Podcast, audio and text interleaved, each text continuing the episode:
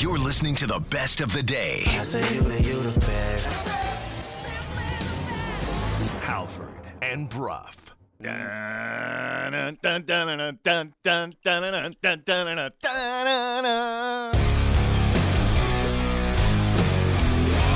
You're listening to Halford and Brough.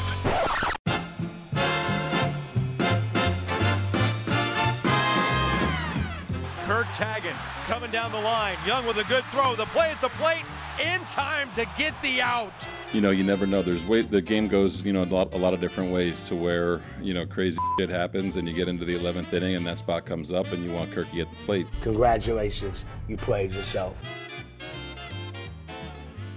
Good morning, Vancouver. 601 on a Wednesday. It is Halford. It is Brough. It is Sportsnet 650. We are coming to you live from the Kintec studios in beautiful Fairview Slopes in Vancouver. Jason, good morning. Good morning. Ada, good morning to you. Good morning. Laddie, good morning to you as well. Hello, hello. Halford and Brough of the Morning is brought to you by the Dilawri family of Acura dealers. Experience the Dilawri difference today by visiting your nearest Dilawri Acura dealer. Today we are in hour one of the program. Hour one is brought to you by Johnstone's Barbecues. You don't pay more to shop with the experts at Johnstone's Barbecues. They're open five days a week with two locations to serve you. Visit them online at johnstones.com. We have a very big show ahead on the Halford and Brough Show on Sportsnet 650. It's going to begin at 6.30 with Peter Galindo, not just our soccer analyst from Sportsnet. He was previously a member, or may still be in the future, a performance analyst. That was his official title performance analyst for Canada Soccer. Oh, under for soccer. Okay, just not not everything. just soccer, Okay. specifically Gotcha. soccer. Even more specifically, he worked under John Herdman. John Herdman actually brought him aboard the Canadian soccer team, and now John Herdman, of course, is gone. So we'll talk to Peter Galindo about his time working with the program, what comes next, what's next for John, all that stuff. Peter Galindo at six thirty. Is, is he going to give us any juicy details? I'm gonna ask, but I'm gonna I'm gonna reserve the right because we're friends. Full disclosure: Peter and I are friends. We go for breakfast quite often. I'm going to re- reserve and allow him the right to plead the fifth, even though it's not the right terminology for radio. Well, I don't. I, the fifth on I, I don't go to breakfast with Peter, so I, I, I'm going to ask him what was it like to work in such a fractured dressing room. That's a that's a legal entanglement that I can get out of. I can just be like, defer to Brough. I'm like Brough's gonna be a jerk. Did you see the Whitecaps players? Uh, uh, um, who Sam was it? Adekugbe. Yeah, and and Richie Shot back. and Richie Laryea to to a lesser degree shot back on the notion that uh, uh, the the dressing room was fractured. Um, Adekugbe it sounded like he was pretty upset actually about Herdman taking the TFC job, probably for a couple of reasons. Maybe those guys don't exactly love TFC, and also, um, you know, Herdman did a lot for their careers. Yeah, I mean, look, we I've said it yesterday. I know we got to get it, move this thing along here, but that window of where they qualified for the World Cup. I mean, everyone should be walking away from that with one really fond memories, but two a lot of respect and admiration for what Herdman did. Yes. like, without question. So six thirty, Peter Galindo is going to join us to talk about all that. Seven o'clock, Nick Shook from NFL.com is going to join us. Yesterday was NFL Cutdown Day. Jonathan Trailer, Taylor, not Trailer. Don, that's a different guy entirely. Uh, Jonathan Taylor did not get traded from Indianapolis. I have no idea what's going on uh, with the Arizona Cardinals. I have no idea. They put Kyler Murray on the pup list, so he can't play the first four games of the year. Is he with Jonathan Taylor on the pup list? He is. They're a couple pups. They're just a couple pups Nice. Okay. pupping it out. Yeah. And uh, they released Colt McCoy, who was the guy that came in for Kyler Murray last year. So I only care because they play the Seahawks twice this year. And if the Seahawks can get him early when Kyler Murray is pupped and Colt McCoy is unemployed, could be good for the Seahawks. Who's the quarterback again? I believe it is Josh Dobbs. But there's also Oh, and I- right, right. Lou Dobbs' son. Lou Dobbs' son. Yeah. Right. Uh, there is also another guy. I think it's a rookie named Clayton Tune, T U N E. But I'm Mm-hmm. I wa- guessing. I wonder if they called the Jags about Nathan Rourke. I'm wondering as well because I think we find that out. Farhan was saying that there were a couple of teams that, that showed interest, Mm-hmm. but he was like, uh, active roster spots are hard to come by. So maybe it was those teams reaching out and being like, come to our team on the practice roster. I imagine we'll hear something on the future of Nathan Rourke today or tomorrow because there's a window in which you're on the waivers and then maybe you get claimed by somebody off the waivers. So we'll talk to Nick Shook about that at seven o'clock. Seven thirty. Doug Smith, uh, NBA basketball FIBA writer for the Toronto Star. Uh, we'll talk about this Canadian team that has really, really shown out through the first three games of the 2023 FIBA World Cup in Jakarta. Very impressive win yesterday over Latvia. Did you see the head coach, Jordi Fernandez, swearing at his guys in the first quarter when they got off to such a slow start? Yeah, I he lit that. into him. Yeah. And then he dropped an Alanis Morissette reference in the postgame presser. We'll talk about all that with Doug Smith at 7.30. 8 o'clock, it's the Drancer. You know him, Thomas Drance from the Athletic Vancouver and Canucks Talk here on Sportsnet 650. So it's uh, a lot to get into. Drance at 8, Doug Smith at 7.30, Nick Shook at 7, Peter Galindo at 6.30. That's what's happening on the program today. Laddie, tell everybody what happened. Hey, did you guys see the game last night? No. what happened? I missed all the action because I was. We know how busy your life can be. What happened? Missed it? You missed that? What happened? What happened is brought to you by the BC Construction Safety Alliance, making safety simpler by giving construction companies the best in tools, resources, and safety training. Visit them online at bccsa.ca. There were no huge stories that popped to the surface yesterday, but the Jays led the way with a gut punch loss.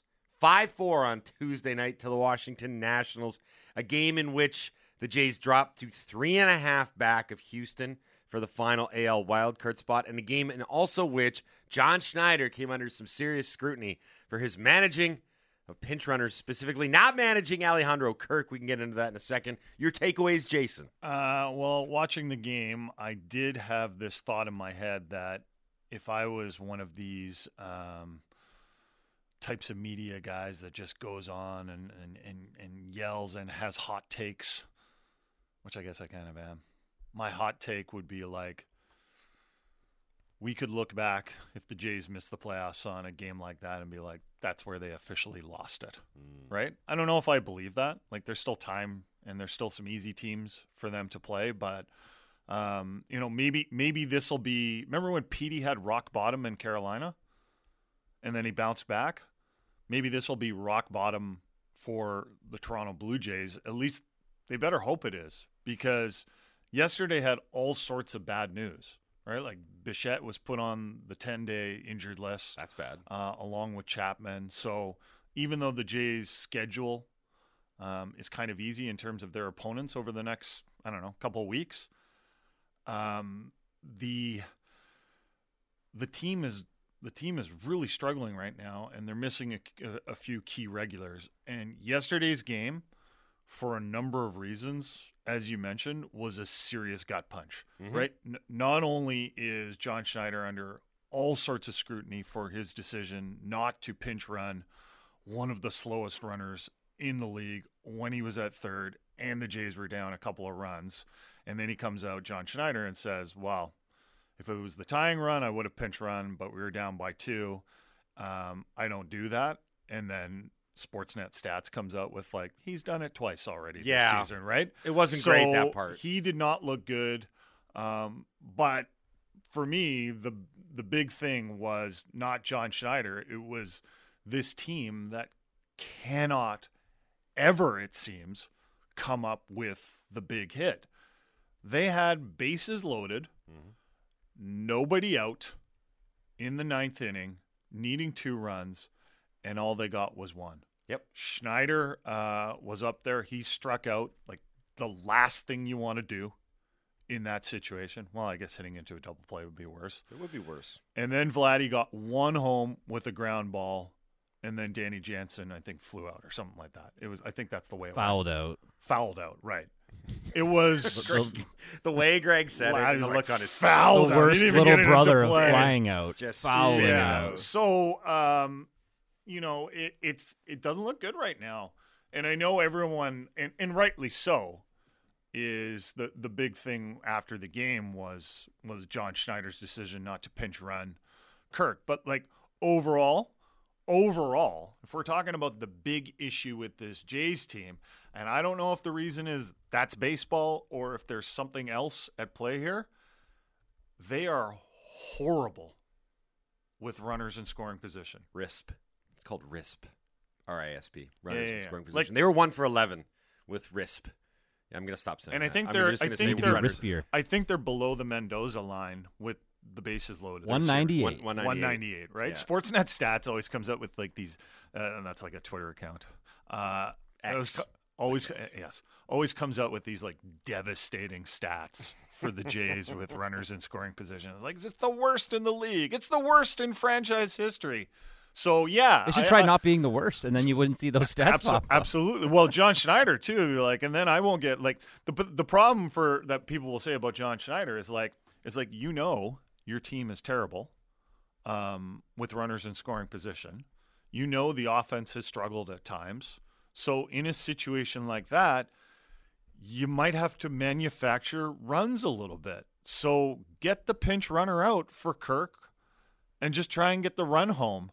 Um, now he pushed back basically and said like, well, you know, I might want to keep keep Kirk in the lineup. What if the game goes to extras, right? And I don't know, like even when you when you're taking when when Jerry D is ripping you on Twitter, which he was yesterday, he's, he's had had some tweet like the highest level of baseball I ever played was beer league, and even I know you pinch run for Kirk in that situation.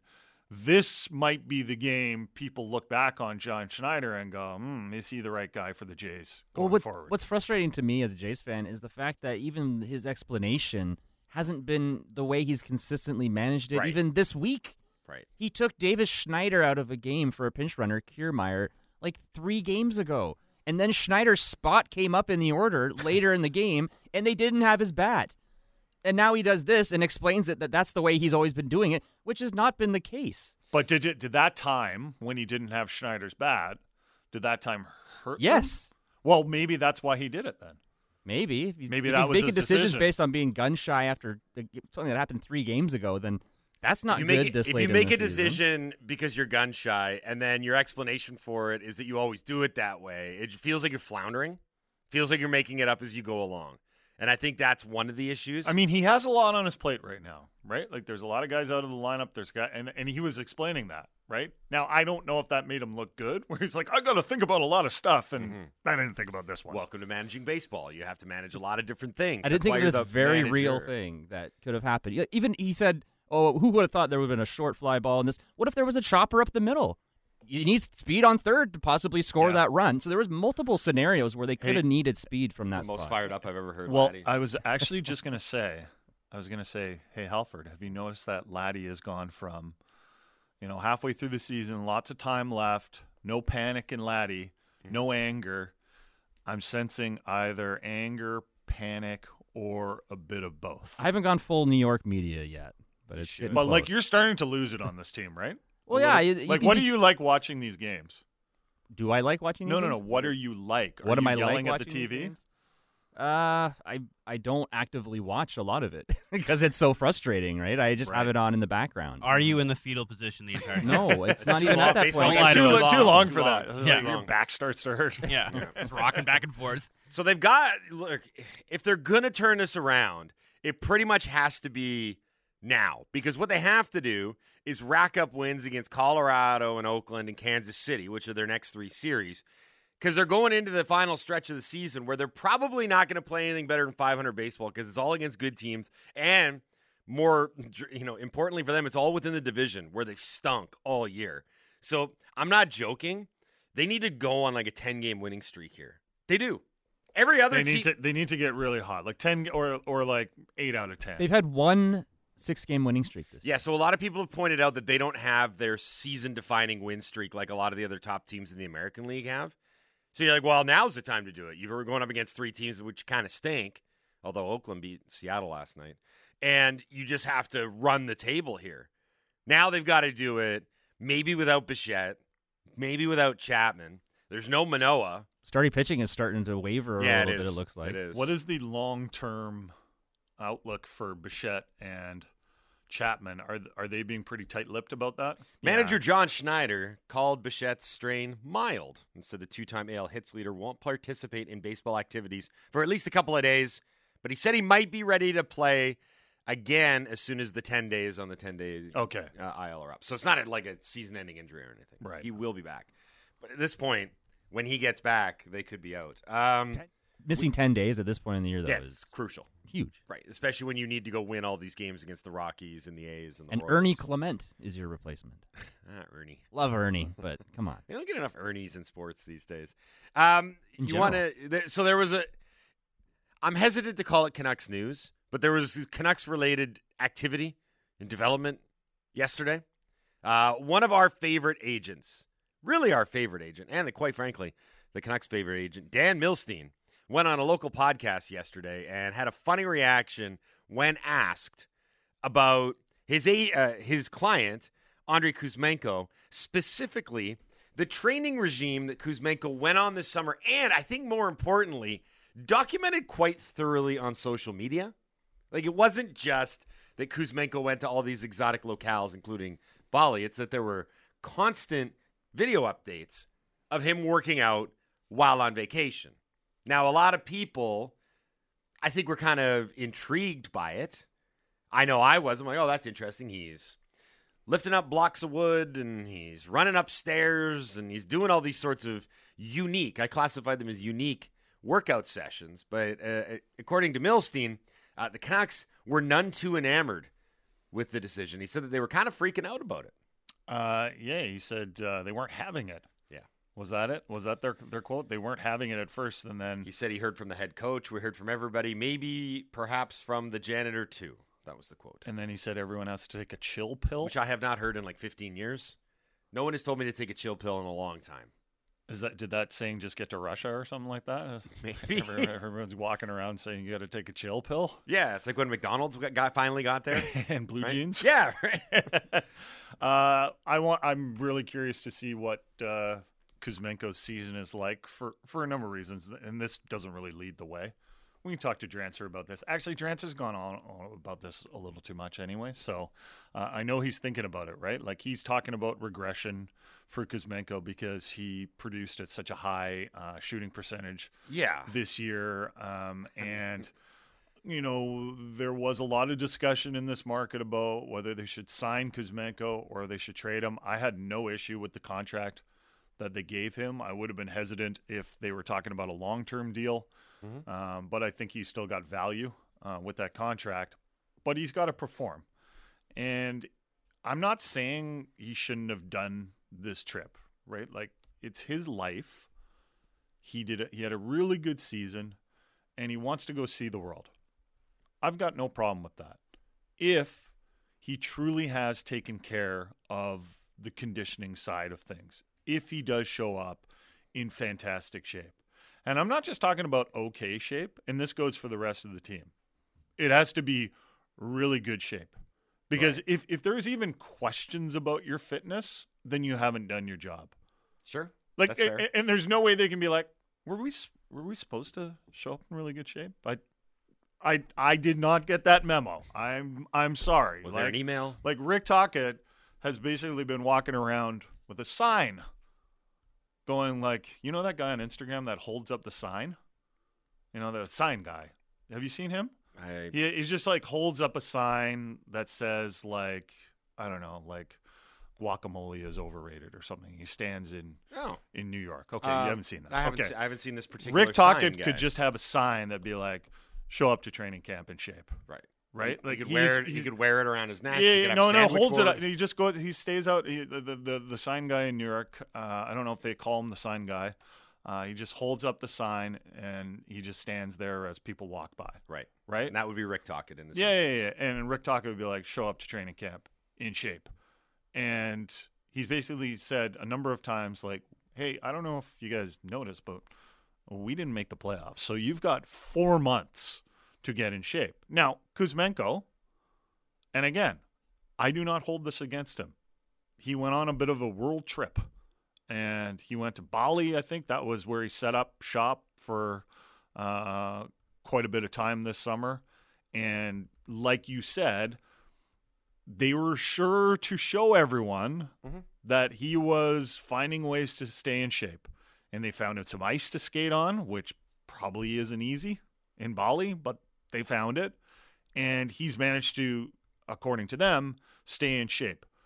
But you know that if Kuzmenko shows up and even if like fitness isn't an issue, like even if he's just a little bit off, people are going to be like, maybe you shouldn't have been traveling around the world this summer. Maybe you should have been focusing I mean, on this is one your of the- job. yeah. Like this is I know but, what you're but- saying. But this is the risk he took, right? Like again, I hey, If he shows up and he plays great, great.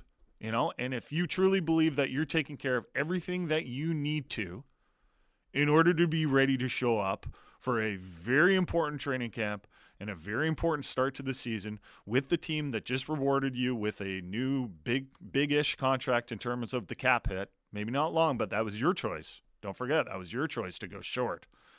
Um, then y- if you don't play well, the knives are ready to come out and they're right there. Yeah, I mean, I, on a personal level, I have a I feel weird and have a problem and don't like this line of criticism. Like, whatever, man. It's your life. Do what you want to do. There's this um, an offshoot conversation to be had about. I don't think you needed to put any of this out there for public consumption because I don't think and there's any good to be gained. Period. That's that's just my personal opinion though. Like I don't I I have nothing on To social. put, to put it out there? yeah, to put anything out anywhere Well, for think- anybody to consume. This is just a general rule yeah, across but, the that- board. but that's for you. Yeah. But but I think their concern was like, okay, people are going to find out about this trip, and we might as well. Um, no, I, I kind of agree with you. Right? Yeah, I'm just like, shrugging he my went to Bali- shoulders if He you went to can't see me. Bali. Who Yeah. cares? He made a, he made a lot of money last year. He scored 39 goals in his first year in the NHL. Yeah, I'd kick back and like pat myself on the back a little bit too. And if you come back and you're not in shape, have that conversation then. And maybe it's a lesson learned. I don't know. Or the flip side of it is, is that he could be completely like ripped and jacked and in the best shape of his life. These all these things are on the table. But I think the one takeaway that you should have from this is that the Canucks reached out and were like, we don't like this. Like they have not made any subtleties about what's going on next year. Right? And this is across the board. You hear Allvin talk about it, and you hear Tocchet talk about it. Pedersen, I think a lot of the contractual conversations that have been had, we really should have been hyper focused on the fact that everyone has a ton invested in a really good start to the year, a year in which they don't crater, and a year in which they make the playoffs. And that's, I mean, they are taking this very seriously. Very serious. I think everyone realizes that there's not a lot of margin for error because another really bad year, then you start to ask really big picture questions.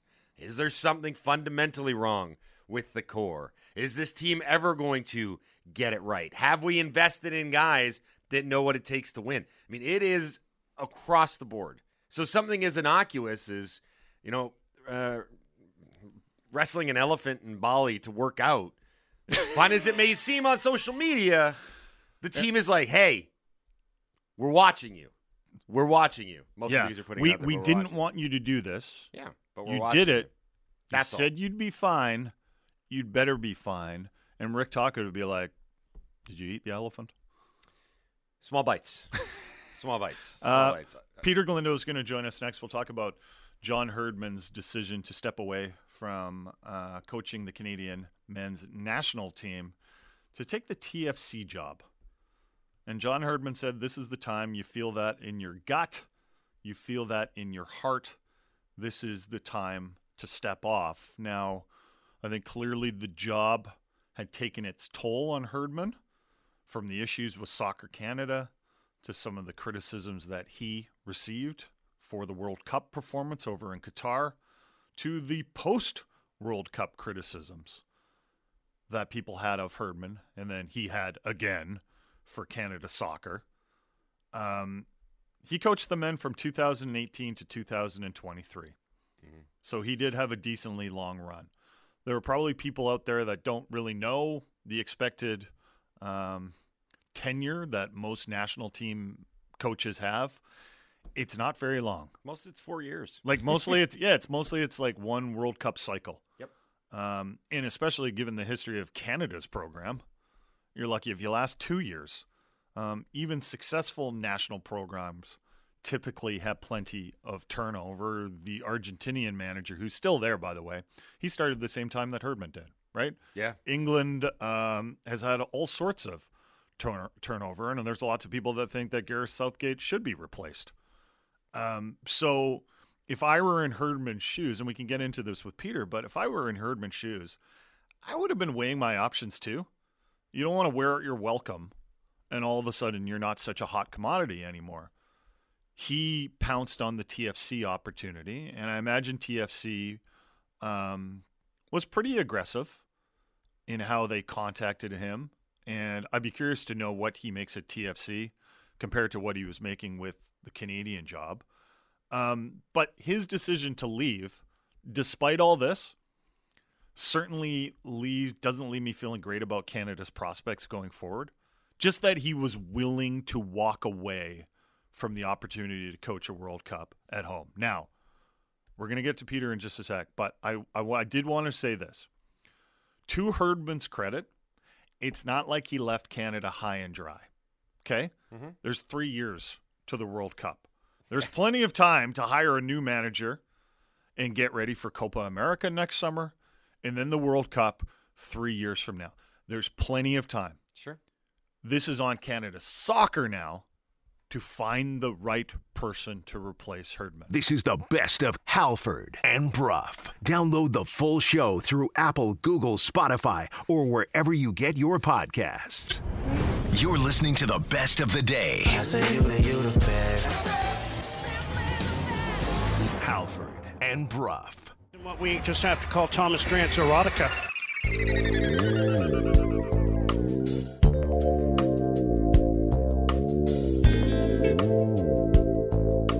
Thomas Drance erotica. Of course. Thomas Drance erotica. Expected goals. Thomas Drance erotica. Dog model. Thomas Drance erotica. 802 on a Wednesday. Just when you think it couldn't get any more sultry in here, this happens. Oh, yeah. You are listening to the Halford and Brough Show on Sportsnet 650. Halford and Brough of the Morning is brought to you by the Dilawri family of Acura dealers. Experience the Dilawri difference today by visiting your nearest Dilawri Acura dealer today. We are in hour three of the program. That intro music can only mean one thing. It's sultry in here. Also, it's Thomas Drance coming up on the show. Uh, hour three is brought to you by Campbell and Pound Real Estate Appraisers. Trust the expertise of Campbell and Pound. Visit them on the internet at campbell-pound.com today. We are coming to you live from the Kintec studio. Kintec Footwear and Orthotics, Canada's favorite orthotics provider, supported by over 2,500 five star Google reviews. Find your perfect fit at kintec.net. I love the arguments that we can have on this show. Mhm. Like, it's getting like nasty in the inbox now Yeah. over Canada's like number two sport behind hockey. Yeah. Some guys gotta- is like, he's like, for- it's golf. It's golf. I'm like, it's not golf. It's not golf. It's not golf. It's an opinion based uh, argument, so you can't be wrong, yet somehow you are.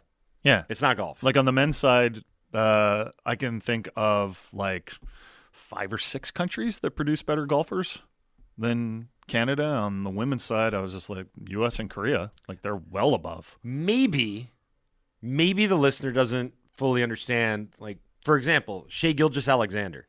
He's not just a pretty good basketball player, he was all NBA first team. That means that the people that Yeah. watched the league said he is one of the five best players in it this year.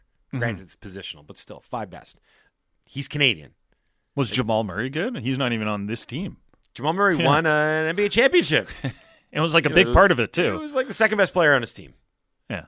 Granted, he had the Joker with him, but I digress. I just not. It's not golf. It's basketball, And it's not tennis. Certainly not right now. No, it's basketball. It's not even particularly close. I would say. All due respect to you, I don't know who this guy is, but he also came with a freestyle skiing, to which I'll say, sure, maybe. Uh, let's go to the phone lines. Thomas Drance from the Athletic joins us now on the Halford and Brough Show on Sportsnet 650. What up, Drancer? I'm reminded of those kids and that like very Jonathan Lipnicki from Jerry Maguire tone being like, you know, the national sport of Canada is actually lacrosse. Oh yeah, yeah, Yeah. So, like, Congratulations to the new hockey is the Westminster Salmon Bellies, sport. by the way. yeah, absolutely. Oh, and no, there, there's another one too. Oh, the Ladner Pioneers. They're currently wrecking it at the Senior B Lacrosse National Championship. Coach Newman texted that one in. I don't know if he's the that. coach of the team or not, but anyway, we feel. I feels like we're getting slightly off topic, which is on brand for the show. But again, focus, focus, focus. Uh, let's focus on Andre Kuzmenko. Would you like to weigh in on the drama question mark surrounding his offseason? Um, all I'll say is it's not a surprise that hockey people would look askance at uh, a summer in Bali. Um, not a surprise to me in the slightest. You know, this is a very conformist sport from from a cultural perspective, and doing something really interesting like having the world's coolest looking summer, uh, based on his IG story anyway, tends to cause some eyebrows to furrow. I mean, this you know this is an organization that didn't love like Bo Horvat and Luke Schenn working with Adam Oates. So summering in Bali would would obviously trigger some concern. Um, I'm rooting for him to just absolutely destroy it because I think NHL players should be doing more fun stuff in the summer in tropical locales for extended periods of time. I think it's great.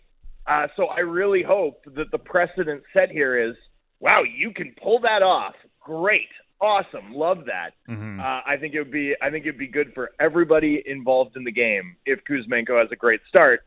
Um, so yeah, I'm just, more than anything, I don't, I don't really have a take. I don't think it's like a big deal. You know what I mean? I just think it's, hey, you didn't, you know, we would have preferred if you were in, you know, West Kelowna, working out at rink every day. Right. Um, but uh, but you know, more than anything, I'm I'm hoping that this model, that this travel the world and be the world's most interesting person, and you know, audition for Dos Equis Pitchman Mm-hmm. summer that that Kuzmenko has had uh, works out.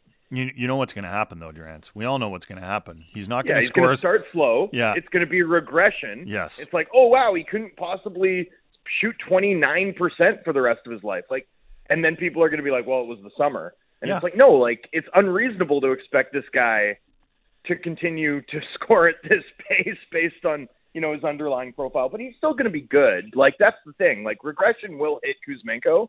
He's still going to be good. He still has improvement though. Like there, there, there, there's still improvement to be had in his overall game. Two-way game, no yeah, question. Yeah, and I think um, that's going to be another thing that we kind of add to the pile. And I, I just think that this um, summer of his, and again, I would like to state for the record that I love that what he's doing too, and I and I Yeah. hope he's successful because there's more to life than hockey. And when Yep. you're young and you're able to travel the world and have those experiences, by all means, do it.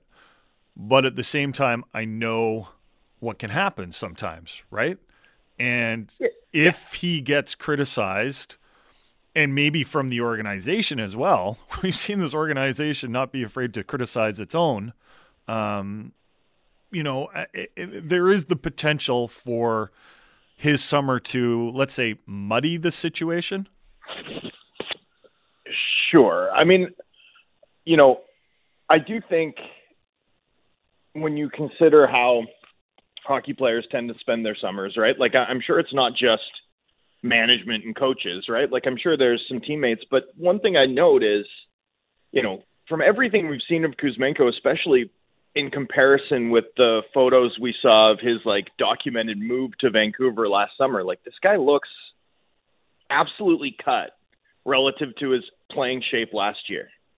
You know, like there is absolutely a world where having had a season of pro hockey in the in North America and understanding the pace of the NHL game, the length of shifts, you know, like the KHL in terms of like shift length and like the, the pace at which you have to play, um, you know, it, it, it almost looks like hockey 15 years ago or 20 years ago, where guys take, you know, these shifts. You're not always necessarily skating at full tilt. You're playing some east west, right? Like it's it's a different game, and and I mean, I do still think, regardless of where you know his um, geolocation was set in the summer, like there's also a world where this guy comes in and is in far better shape than he was last year, where he like really struggled during fitness drills at training camp, and you know was absolutely the guy uh, bent over at the end of drills and stuff. So I, I mean, I, I still think there's a world where his baseline fitness level is a lot higher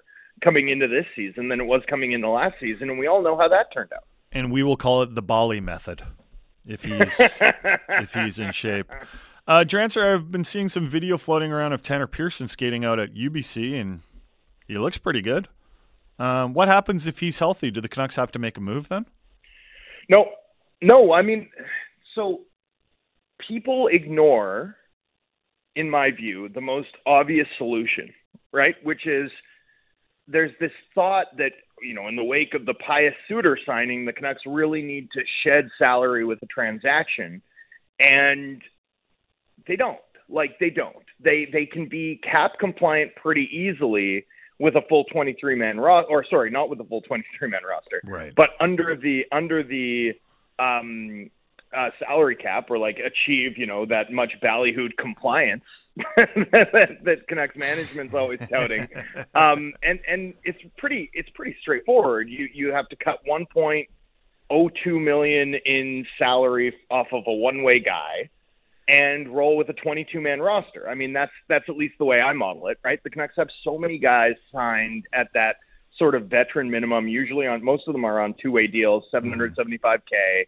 Um, that you know, in terms of how you exactly get it done, it's just that one guy doesn't make the team who's got a salary above one million, and there's lots of candidates, right? I mean, Nils Hoglander uh, you know, would be would be a standout candidate for me. Although I'd be surprised if that's the way it goes.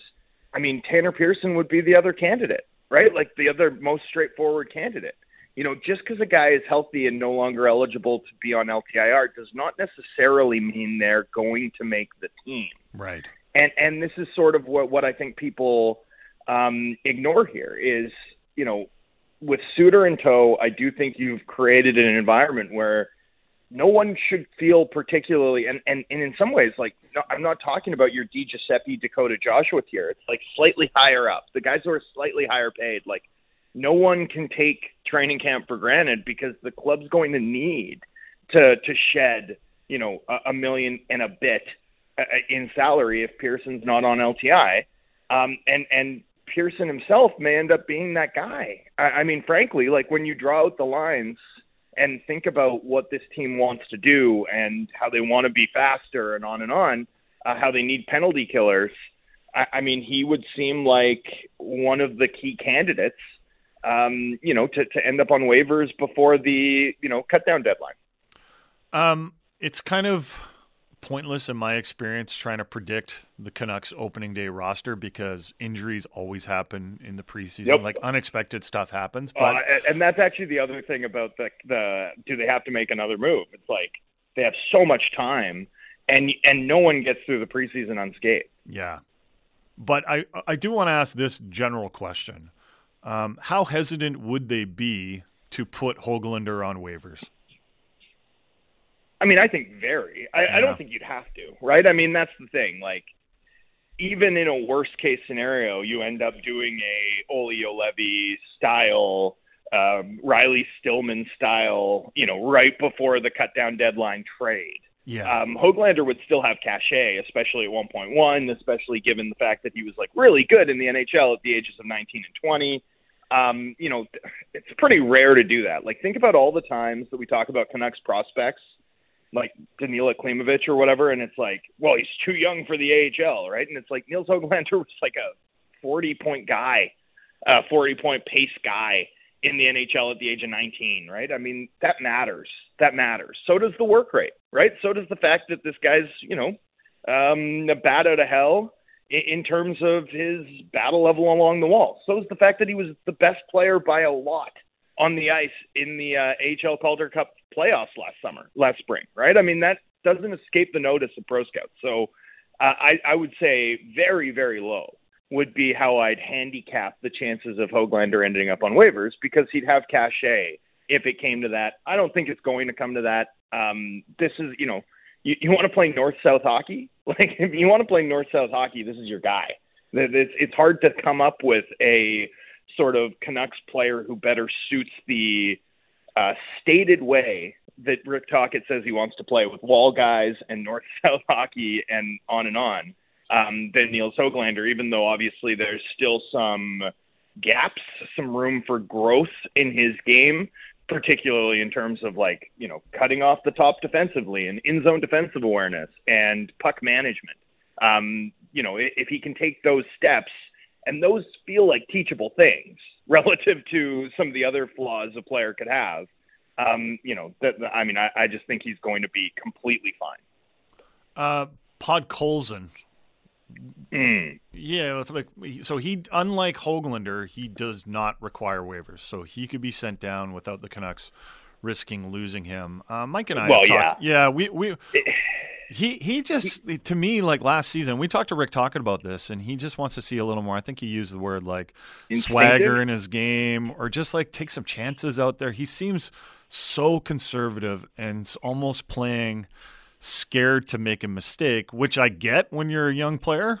Because when you make a mistake, sometimes like Nils Hoglander is like, yeah, don't make mistakes. That that'll get you in trouble, right? But like there has to be some sort of happy medium that can be found where Podkolzin actually shows that he's willing to take on the game as opposed to just try and survive it. Yeah, and and with Podkolzin in particular, clearly a thinker, right? Um, which is good and bad. Uh, uh, you know, this is also a guy, and I've said this a million times, and I'm going to keep saying it. This is also a guy whose, you know, skill set, in my view anyway, is is uh, like guaranteed to take a while, as opposed to like a more a, a guy with a more offensive bent. You know, like I've never seen Podkolzin as a guy, and, and I know he's got that like laser wrist shot, and he's smart in terms of being a, a heads up player, so he can make some great passes and I think it confuses people into thinking that this is a guy with like really high end skill. And I don't think he is. I think he's a guy who, when he fully arrives and is at the peak of his powers in the NHL, is going to have a, a little bit more of a subtle impact and a rare impact given his sort of size profile. It, you know, it, it's more of a two way thing. And, you know, you can't tell me of, uh, about an elite two way winger in the NHL who's under the age of 25. Like, they just don't, they don't exist. Like, it, it's really rare to have an elite two way winger, and when they sort of get there, you know, they're they're like Ilya Mikheyev pre-injury was an elite two way winger, right? And he, he didn't even play in the NHL till he was 24, and it was his second season that he really took off. Zach Hyman took forever, but but eventually, you know, in his mid 20s, it was like, wow, what a driver. Um, you know, Mark Stone was a little bit different, but again, longer development path wasn't wasn't really who he is today until he was, you know, 23, 24, right? Like these guys when they have these profiles, when they're going to have this skill set or or when they could have this skill set, it takes some time. It's the scoring forwards in the NHL who we sort of see come in and just fill the net or destroy it and look super dynamic and and that sort of adjusts how we talk about aging curves and and where a guy's at I do think Podkolzin's a guy who's going to take some time. Now, all that said, it's not like he hasn't been put in a position to think, right? Like this is one of the issues that you can run into, I think, when you're a player who profiles like him, where teams look at him and say, well, he can be a fourth liner. He, you know, yeah, sure, he may not be in our top six tonight, but he can be an energy guy. Well, the thing about being an energy guy is your your role shifts game to game, right? You're not necessarily going to have like a stable uh, ice time um, a level of ice time every day. And you're a guy that people remove from the lineup because that's how people think about fourth liners. Like what I'd love to see this organization do for Podkolzin is, you know, and honestly, I mean, two years too late, but better late than never, is like carve out two regular line mates or at least one regular line mate who he always plays with and give them 10 minutes of ice time a night and, and do it for like three months. Do it for three months He's never scratched, right? He he it's it's just like no matter what happens, we're going to find out what this guy is. And it's it's not unlike Bo Horvat, you know, gets saddled with Derek Dorsett in that first season, right? And and it didn't matter if he was good or bad; they were going to get ten minutes, and I mean, that granted, that was Willie D just not thinking about who he was putting out, but nonetheless. and you've all signed up for hockey, so you're all going to get equal ice time. but it but it mattered, right? Like it mattered, and you saw Bo Horvat in the second half of the year start to like produce, mm-hmm. and then he had a great playoffs, and then you know I don't think we have any question that he managed to maximize who he was, and you contrast that with like the Jared McCann development path in Vancouver, which was like completely haphazard all over the place one day he's on the second line, one day he's out of the lineup. Um, you know, it's not really communicated clearly to him, and you know, he he also managed to figure it out, but it took him a lot longer, and it you know took him moving multiple teams before he became the guy he is today. You know, you don't want that route for Podkolzin. You want the Bo Horvat route. And I do think that requires the team to be thoughtful and disciplined about his role and deployment. And he's really a guy, like even more so than Nils Hoglander, I'd say. Um, because with Nils Hoglander, it seems like really there was just one coach who didn't have a lot of like Boudreau clearly just didn't like his game that much, mm-hmm. um, and and so that happens sometimes. But with Podkolzin, it's like across multiple coaches. The thing we haven't seen is just some consistency in terms of his deployment. We also haven't seen it from him, but I do think he's been put in a really tough spot to play the sort of free game that you're well that the organization wants from him and that you're looking for from him. Yeah, and the and the tough thing too is like there's such a focus on winning for this team now too. They don't really want to have a guy out there that's you know that, that, you just attach someone to him and hope that he figures it out, right? Like doesn't isn't that isn't that a tough way well, to but, think sometimes? I mean, but if you're talking about a fourth line, you know, I mean like it's not going to hurt your efforts to win to commit to being like, okay, Teddy Blueger and Vasily Podkolzin, you are always our fourth line, center and wing. You know, we'll rotate another guy in based on performance, based on what we need in terms of penalty killing, or maybe we have a top six injury, so it's going to be Sheldon Dries because we need someone on PP2, right? Like you rotate the the third guy can rotate in. You, maybe you find chemistry. Like as a versus Jack Studnicka or something like that. You know, like that doesn't hurt you. You know that that I don't think that's inconsistent with winning anyway. Mm-hmm. Um, and if it is, then you've learned a lot about Podkolzin. Like if it is inconsistent with winning, then he might just be a guy. You know, and, and then you, you need to know that. So I, I just don't think there's a tension necessarily between developing a player like Podkolzin the right way and the act of winning. Like if you're going to win, if you're going to make the playoffs, if you're going to make noise in the playoffs, then what you're certainly what you're certainly going to need is like several players who are materially different in terms of their level of contribution or level of play in, in March. Yeah. Than than they looked last March.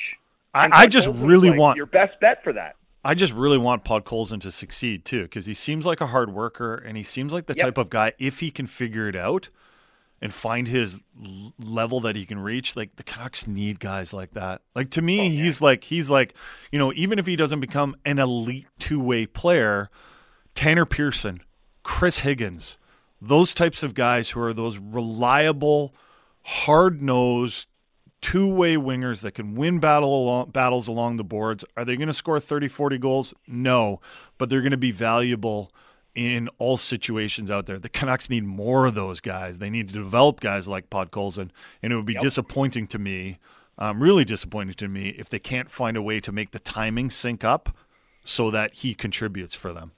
Well, and they need size in the lineup short term too, right? I mean, they are way, way, way smaller up front than the Flames, the Golden Knights, the Kings, and the uh, Oilers. Like they are way smaller up front. There's there's just way less beef for the Canucks up front. And then you get back into the old thing that we've seen too often from this team where it's like your forwards aren't defensively aware enough and aren't sort of tough enough and your defense isn't fast enough and you're kind of stuck in the mud and have to choose between playing offensive hockey and playing defensive hockey, and you, you kind of can't do both. That's that's still the fear I have with this roster. Um, Podkolzin being like leveling up this season uh, or leveling up by the spring could at least help address that to some extent. Drancer, thanks for doing this today, bud. We really appreciate it. Enjoy the rest of the week. Thanks, boys. Enjoy draft season, Mike. I'm very excited. Uh, a week today, we are having our fantasy football draft. And you know what I respect about our league the most is that we left the draft until the very last moment. We're doing it the, the, day before the start of the regular season. I have a I have a deep respect for that. So I'm looking forward to next Wednesday. So so excited. Cheers, boys. Bye. See you, bud. Uh, Thomas Drance from the Athletic Vancouver and Canucks Talk here on the Halford and Brough Show on Sportsnet 650. Coming up, it's what we learn time. How many leagues are you in? Two. Oh, because you left the Lions game for the uh, different draft. Okay. Yeah, that was for my ESPN league. Every night's a draft. Every night is draft night at the Halford household. it's just good times and good vibes. I do.